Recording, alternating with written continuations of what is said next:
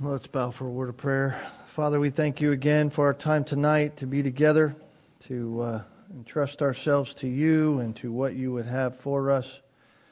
We think of all that we have learned so far and all that you have prepared that we might learn of you even through our time tonight. We'd ask you attend to our time, that it would be a joy to not only our heart, but also a glory and an honor to you as we are changed by it.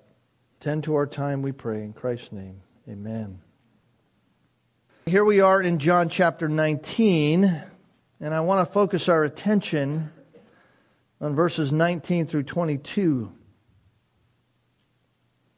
I'll begin reading in verse 16 just to kind of set the context for us. So then they delivered him to them to be crucified. That is, Pilate delivered him over to the, to the Roman soldiers so that they might crucify him. They took Jesus, therefore, and went out. He, bearing his own cross to the place of the skull, which in Hebrew is called Golgotha. And there they crucified him, and with him two other men, one on either side, and Jesus in between. Pilate wrote an inscription also and put it on the cross. And it was written, Jesus the Nazarene, the King of the Jews. Therefore, this inscription many of the Jews read, for the place where Jesus was crucified was near the city, and it was written in Hebrew, in Latin, and in Greek. So the chief priests of the Jews were saying to Pilate, Do not write the King of the Jews, but that he said, I am King of the Jews. Pilate answered, What I've written, I've written. When you consider all of the gospel writers, Matthew, Mark, Luke, and John, and you consider their accountings of what took place in the surrounding events around Jesus Christ being crucified, they all, in fact, have similar details. You could get a, a, book called The Harmony of the Gospels and read the crucifixion account side by side, line by line of all the Gospels, and you would see there's similar details in them all, but as far as we can tell, and as far as other historians tell us, John was the only one who was the eyewitness of it. Of the four Gospel writers, John was the only one who eyewitnessed the crucifixion. And so when we look at what John says, it makes sense for us that he would give greater detail than the other three synoptic gospels. That's what they are called. For example, it is only John that tells us that Jesus is leaving his own mother to the care of John himself. You don't read about that in Matthew, Mark, and Luke. You only see that here in the Gospel of John, to which John is writing. It's only here in John's Gospel that we hear the words of Jesus that were uttered while he was on the cross I thirst. And those other great words that we studied last time it is finished. John alone tells us that Jesus' side was pierced and that what flowed out of him was water and blood. And so that's, that's just a, a, little sampling, if you will, of the differences between John's gospel and the other three synoptic gospels. And the emphasis that is placed upon them obviously varies throughout John's writing. We know the intent of why John put all that he wrote here, and it's for us written by John in chapter 20 and verse 31 that he wrote this that we might believe that Jesus is the Christ, the Son of the living God. And that through that believing, through that faith, we would have life in His name. But one of the greatest emphasis that John shows us in these details is in the title of the crime for which, at least according to Rome, Jesus is being put to death. And it's listed here for us in verse 19. And it was written, Jesus the Nazarene the King of the Jews. As we read that title, as we focus our attention in on that title, we must not think it unusual to be here.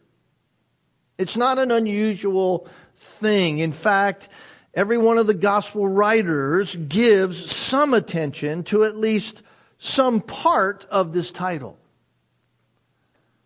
In fact, if you were to compile all the Gospels together, if you took a harmony of the Gospels again and you looked at what is said in all of them and you put them all together, it would read something like this This is Jesus of Nazareth, the King of the Jews.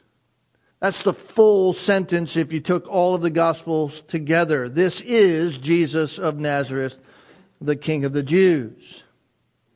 And putting that over the head of a convicted criminal was normal practice in the Roman Empire. The charge for which they were being crucified was on a placard put over their head on the place where they were crucified, on the cross itself. And so when you read each and every one of the Gospels, they all tell us of the crime of Jesus Christ and the substance of the crime.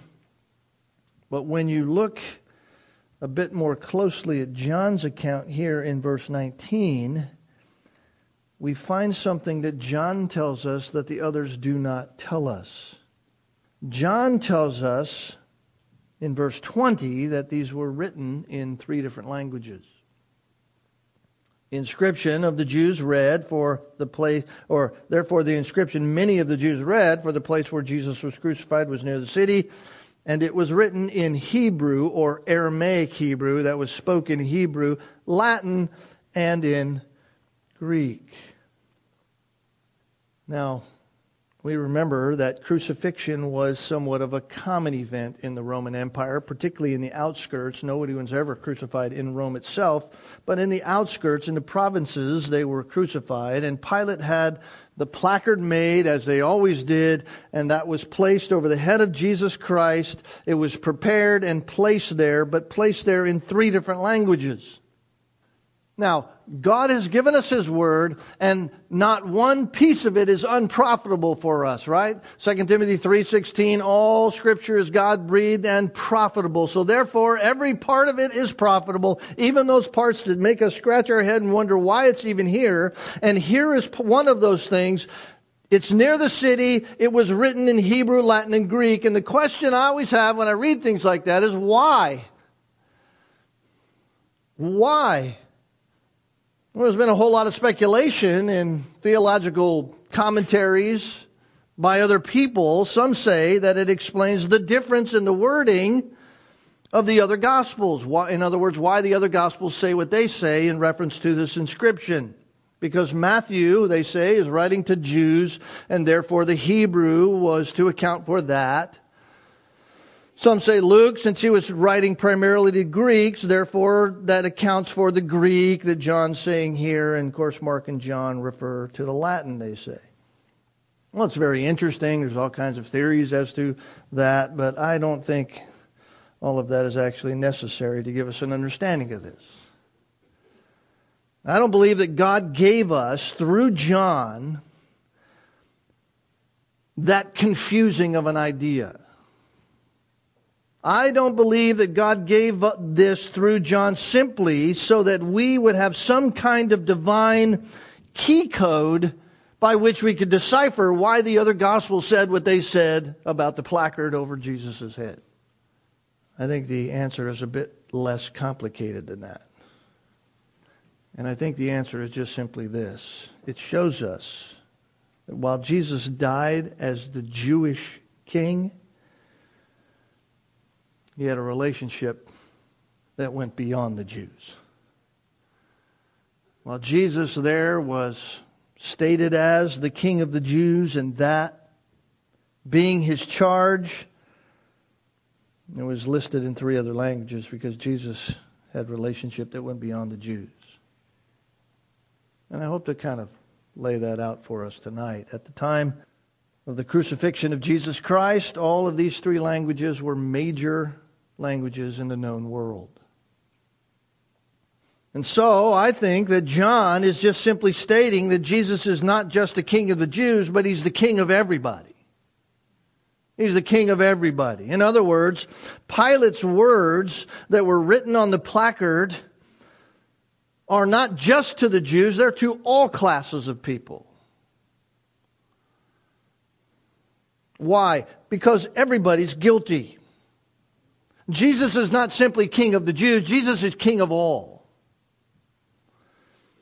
He's king to the world of religion. He is king to the world of wisdom. He is king to the world of politics. Whether people want to acknowledge that or not. Religion, i.e., being the Hebrew idea, Greek being the idea of wisdom, Latin being the idea of the political world. And so John is declaring that he's king of everyone. In other words, he's not simply a Jewish savior, he's a savior of the Greeks and the Romans. In fact, he's a savior of people from every tongue, tribe, and nation. In a word, we could say it this way He is Savior of the world. And yet we understand and do not mean when we say that that He is the Savior of universally all people. Because that's not true. There are people who are currently under the wrath of God who are no longer breathing the air that we breathe on the earth. They have died in their unbelief, and they are going to face for all eternity the wrath of God. So therefore, it cannot be, when we say world, that Jesus is the Savior of the entire world. It's been a long time, and maybe we don't remember all the way back to John chapter 1. It said that the true light that gives light to every man was coming into the world. Remember those words? The true light that gives light to every man is coming into the world. It said that he was in the world, and even though the world was made through him, the world did not recognize it. In fact, John said in chapter 1 that he came to his own, but his own did not receive him, yet, yet, to all who received him, to those who believed in his name, he gave the right to become the children of God. First or John chapter 1 verse 9 to 12.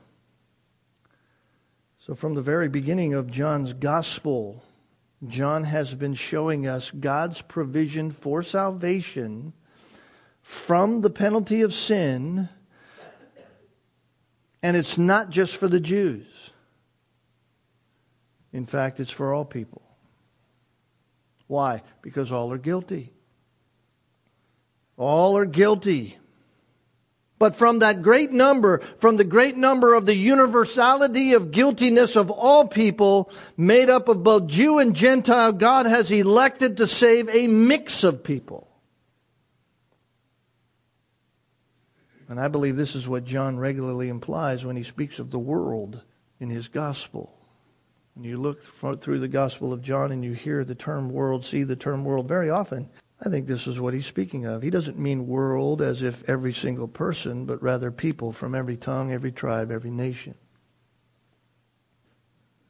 In fact, I believe when John the Baptist began his ministry, this is what he meant when he said of Jesus, the Lamb of God who takes away the sin of the world.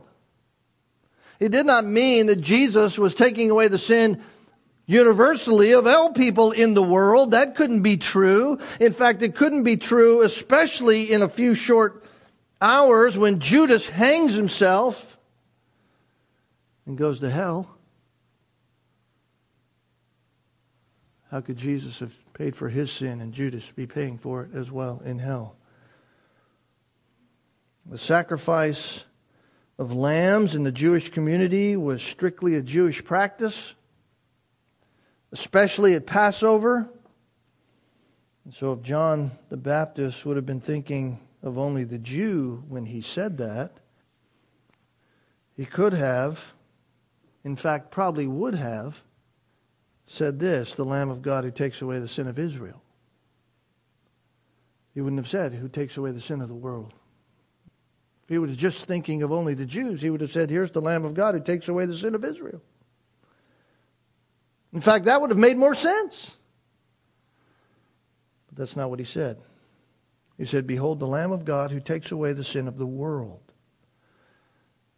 And I believe thereby recognizing the distinctiveness of Christ's sacrifice to not save just believing Jews, but to save all those whom he has chosen to save. And I think this is how we need to understand what Jesus said even to Nicodemus.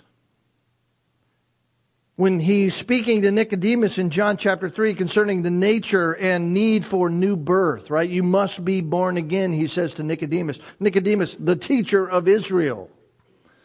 And then after that, he says to him, For God so loved the world that he gave his only begotten Son, that whoever believes in him should not perish, but have everlasting life.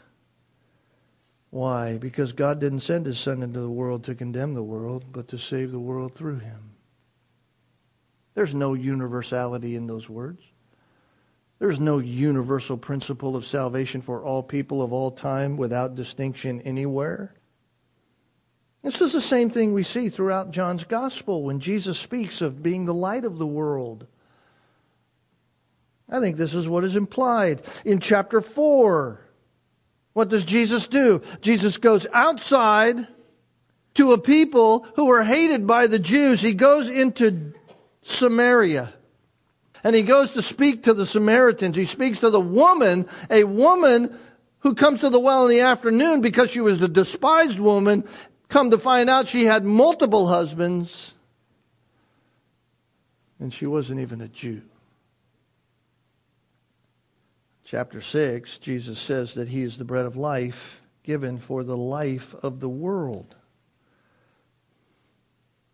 Chapter 10, he says that he's none other, he has other sheep who are not of this fold. In fact, go back to John chapter 11 for a minute because remember what John records for us through the words of Caiaphas in John chapter 11? John chapter 11, verse 49. But a certain one of them, Caiaphas, who was the high priest that year, said to them, You know nothing at all, nor do you take into account that it's expedient for you that one man should die for the people, and that the whole nation should perish, or should not perish. Now, this he said not on his own initiative, but being high priest that year, he prophesied that Jesus was going to die for the nation, and not for the nation only, but that he also might gather together unto one the children of God who are scattered abroad. And then you find in the very next chapter, John chapter 12, that it's the Greeks who seek out Jesus. Not the Jews who came to him, it's the Greeks who seek out Jesus, beginning in verse 20. And Jesus says, I have come into the world as a light, verse 46 of John chapter 12, so that no one who believes in me should stay in the darkness. So by the time you get to John chapter 19, where we are tonight, you and I should be thankful that this has been presented as it has been. That Jesus is not just a Savior of the Jews. It's God's way of telling us through John that He's not partial to anyone. Right? Here's how Paul said it in our study of Romans, for there is no what? Partiality with God. There is no partiality with God. Romans chapter 2 verse 11. What's Paul saying? Well, Paul's just simply saying that we, what we are seeing here in the John's gospel, salvation is for all kinds of people. That's exactly what we see. Jesus saves the thief. It's hanging right next to him. And Jesus, I believe, even saved the centurion who was watching him die, who said, Truly, this was the Son of God. In other words, he's proclaiming grace to the great, and he's proclaiming grace to those who are lowly. He's proclaiming grace to the poor and to the rich. Proclaiming grace to the fool, to the wise. Doesn't matter the category we fit into, he's proclaiming grace through Jesus Christ. Now you may be saying to yourself, all right, what does all that have to do with the nameplate that you started this whole thing on? What's that have to do with the nameplate of Jesus Christ? Well, it has everything to do with it, really, because it was placed over the head of Jesus to designate his supposed crime. And that's what all people read. All people read this. This is his supposed crime, the king of the Jews. And yet, that's not the title that God sees over the head of Jesus. The signage in the mind of God is different. Late Donald, Dr. Donald Grey Barnhouse put it this way quote, There can be but one just method of salvation, and that is the method which God has devised in the infinite bounty of His being and has brought to us by the goodness of His heart and the sacrifice that flows from His loving kindness. God says to the human race in sum, I will not look at what you have been. It makes no difference how you may have sunken in sin or how you have walked according to your standards. I will not take into account of the arrogance of your pride or the filth of your wallowing. I will not look at what you call iniquity, nor will I look at what you call goodness. I will bring you all to the gate and count you all as equal. I will ask you to admit that your garments, or, or I will ask you to admit that the gradations of human efforts and human attainments must be discarded and that you come, one and all, as bankrupts. Just admit that though you may have everything that satisfies your neighbors, you have nothing that satisfies me and then say, God, or then God says, I will do everything for you and put righteousness to your account as a free gift without respect of person. Unquote. Here's how the Apostle Paul put it to the people of Colossae When you were dead in your sins and in the uncircumcised of your sinful nature, God made you alive with Christ. He forgave us all our sins, having canceled the written code with its regulations that was against us and that stood opposed to us. He took it away, nailing it to the cross.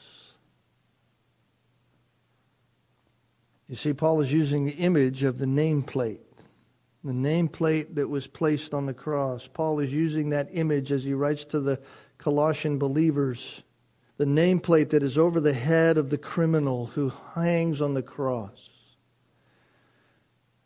And he's saying that though you and I have violated the holy law of God, and we deserve to die, it's our sin for which this criminal is dying. Yet we do not need to. We do not need to die. Why? Because Jesus, the innocent one, took the place of all who are the called. And he died for their sin.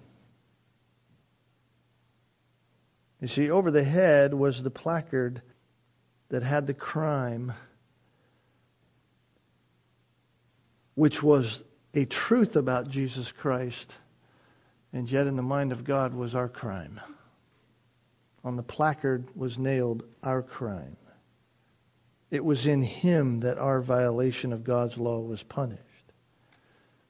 Therefore, because of that, God reached down to us, his chosen, and justified us through Christ as we entrust ourselves to him. Doesn't matter, Jew or Gentile, religious, intellectual, political, doesn't matter. Every tongue, tribe, nation, the world. Doesn't matter. Greek, Roman, we're all on the same ground. Jesus is the Savior. But have you noticed that the sign above Jesus' head didn't say that?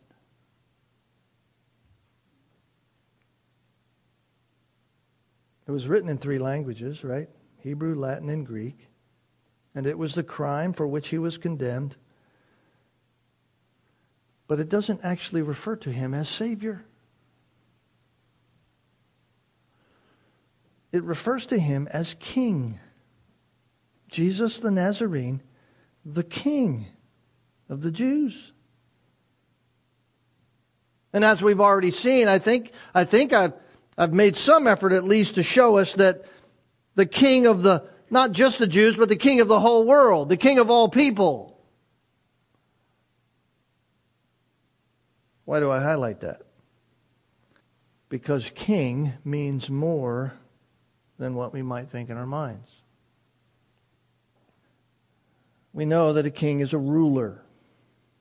As a ruler, the king has independent rights to do whatever he wishes. Right? If the king wants a subject under his kingdom to die, the king just says it and it happens. And when it happens, there are no reprisals to come against the king. He has absolute rule. That means that he is the master of all. Master simply means that. It means to rule. And so Jesus, as king, is the master. And there's another title that signifies master. That's the title Lord. Jesus, King of the Jews, Master, but also Lord. In other words, Jesus is Savior, and Jesus being Savior goes inseparably together with Jesus being Lord. Let me say it another way. You cannot have Jesus as Savior without having Him as Lord also. Let me repeat that. You cannot have Jesus as Savior without Him also being Lord. For whatever reason, this has become a problem in evangelicalism over the past decades. For whatever reason, there is the idea within evangelicalism that you can have Jesus as, as Savior, that you can have your sins forgiven, that you are secure in Christ, they will say that one day you will be with Jesus in the glories of heaven. But while you're here, prior to your translation into glory, while you're here on this earth, your life can go on just like it did before. Live however you wish before you ever profess Jesus as Savior. Someday, hopefully, you'll make Him Lord of your life, but right now, Savior is enough. In other words, you have Jesus as a professed Savior of your life, but for some reason, He's not Lord of your life. And yet, right here in the words of John, that impossibility is implied. He is King. And implied in that word is both Savior and Lord. You say, what do you mean? Well, uh, the answer to our question can be answered by asking another question. What is Jesus to be Lord of specifically? What is Jesus to be Lord of? If I've professed Jesus as my Savior, what is Jesus to be Lord of? And I think we get an indication here in the wording of John by listing it in these three languages. Because the first language tells us about Hebrew. Hebrew. The language of the religion of the day. That is simply to say that Jesus, being king, as John says it was written in the Hebrew Aramaic here, means that he is Lord. He is master in religion. He is master in religion. In other words, he is the only true representation of God and the only sure and certain proclaimer of the way, the truth, and the life. There is no other. He is the ruler. He is the master. He is the Lord. He is the one who is the master of all real, true religion. So, when he is Lord in the area of religion, if Jesus is our Savior, then he is Lord in that area as well. Therefore, he's the only one who determines what it is you must believe. What you must believe concerning God, what you must believe concerning salvation. Jesus is the only one who defines that. No one else gets to define that. No other mantra gets to define that. It's only what Jesus says. If you have this in your mind, you will wade your way through a whole lot of confusion in evangelicalism today where people are confused about these things. Somehow they come up with these aberrant kind of ideas about how someone can be saved and not have Jesus as Lord. And yet right here it's pretty clear. You cannot say, well, I think that it's like this. You can't say that and be honest and be right with the scriptures. You cannot have an opinion that is contrary to the rightly divided Word of God. Our minds must be in tune with what God says. So if Jesus is truly our King, the king of the Jews and king of all who believe upon him. He is the king. If he is then the king, the question must always be what does he think? When I'm dealing with the issues of life, when I'm dealing with the issues of religion, when I'm dealing with the gospel, when I'm dealing with those kinds of things, what does Jesus think? What does he teach? That's the question we must be asking. What does he teach? But there's a second language here, you notice, right? He is Lord also in this second language, or what this second language, I think, represents. And that second language is the language of culture. It is the language of science, the language of philosophy. This is Greek. Jesus is king, and he is Lord as well in this area. It's his outlook that must drive how we look at our culture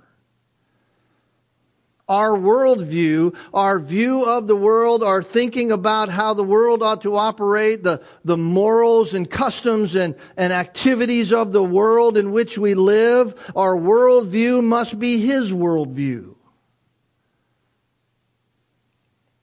If it's not, and every day the scriptures are not challenging and exhorting us about our worldview, then we must always take the view of Scripture. When we're challenged as to the correct worldview, which way should we go, we have to always, if Jesus is our Savior, He's our Lord, as our Lord, He's our Master, He's the one who calls the shots, He is our King, we must always follow the view of Scripture, regardless of the world's opinion. Regardless of how many people are going that way. We must be like those in Hebrews chapter 11, who maybe at times when we're standing there speaking the truth of the scriptures in a world that's nonsense, they ostracize us. Maybe we'll be that person. So be it. Regardless of the world's opinion of Jesus and regardless of the world's opinion of us. Why? Because he's our King. He's our Savior and Lord. If Jesus is the supreme lawgiver, it is his law that must determine and govern our conduct. Therefore, we must be obedient to him, even when it means we live under governments that refuse to acknowledge him. So, if Jesus is our Savior, then he is also the Lord as well. Why? Because he cannot be any other. He cannot be Savior without being Lord.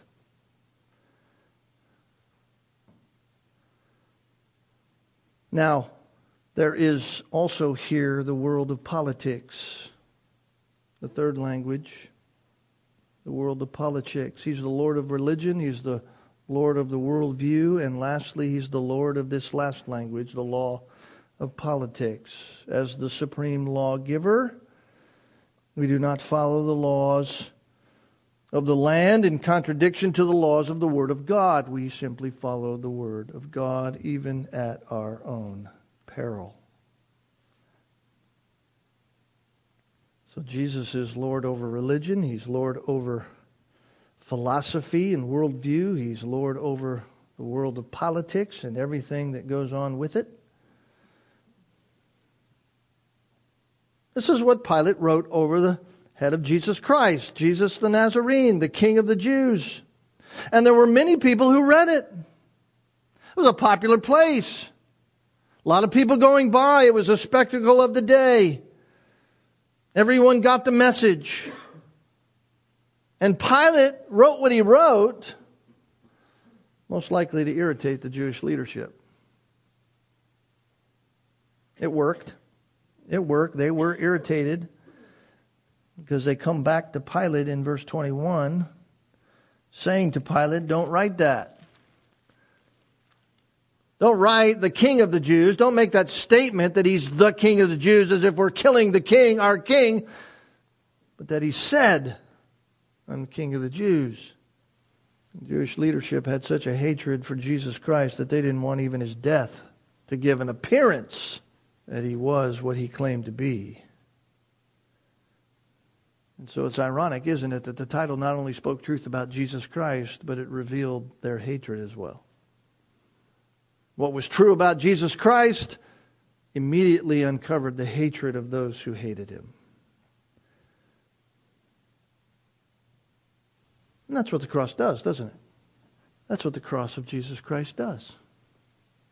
It's a separator. It's a differentiator. Right? It reveals who people really are. It reveals where you stand. It revealed the difference between the two thieves who were hanging there with Jesus Christ. Showed the true nature of the crowd. It revealed the nature of the four women that watched Jesus die. They wept. Even revealed the heart of Pilate. You know what else? It reveals our hearts as well. That's what the cross does. It uncovers our heart. There are no hypocrites at the cross. There are no hypocrites in the cross. The masks are off. Why? Because the cross has no incidental followers. There are no incidental followers. Luke chapter 14, Jesus said, Unless you take up your cross and follow me, you cannot be my disciple. There are no incidental followers of Jesus. It's not a casual thing. There is no reality where Jesus is my Savior and He is not my Lord. It's all or nothing at the cross. It's all or nothing. And so I, I, guess the question for us tonight is this What does the cross show you to be? Not what do you think about the cross, but what does the cross show you to be? Because it's a revealer. Does it show you to be exactly what you are, a sinner without hope, because you've never embraced the Savior? Or does it show you to be a true follower? One that knows that Jesus is not simply the professed Savior, but a true follower who truly knows that He's Savior and Lord. You want to know something? These words will never be altered. These words here will never be altered. That's what the grammar of verse 22 indicates. When Pilate answers the Jews, he says in a double Greek perfect tense. A double Greek perfect tense. That's like saying, so let it be written, so let it be done, and you're God who says it.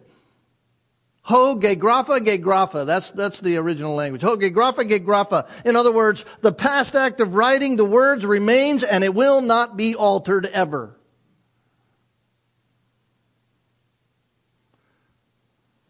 So I asked the question that I've entitled this whole message about what's in a title?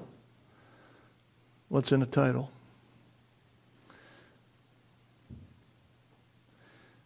Well, it was just a title that those pagans wrote and put above Jesus' head. But the title we understand it to be is that Jesus is Savior and Lord. Jesus is Savior and Lord, and that will never be altered. That will never be altered. Well, we'll get more next time. Getting close, close to the end. Jesus is both Savior and Lord. Let's pray. Father, we thank you for tonight. Thank you for this quick, rapid look at what you were saying, the implications of the reality of the very title above your head on the cross. That you are a Savior of all kinds of different people, every tongue, tribe, nation, people from all over the world. But only those whom you've chosen to save will you save. Ah, oh, we're so grateful, Lord, that you have, by your grace and mercy, extended your hand to us that we might believe. I don't know in this room, Lord, who, all of those who truly know you, but you do. Right now, they can know you if they would believe upon you. We ask that you would save them. Grant them your grace and mercy, just as you have granted it to us, and cause them to see their sin for what it is, not just profess Jesus as Savior, but know, know the truth. He is Savior and Lord, and may their life reflect that. Cause us to be obedient children of yours, that we would not be ashamed in the end. We thank you for the cross. We thank you for paying the price for all who would ever believe and would trust you until the day you bring us home because you're merciful and you hold us fast. We thank you for that in Christ's name. Amen.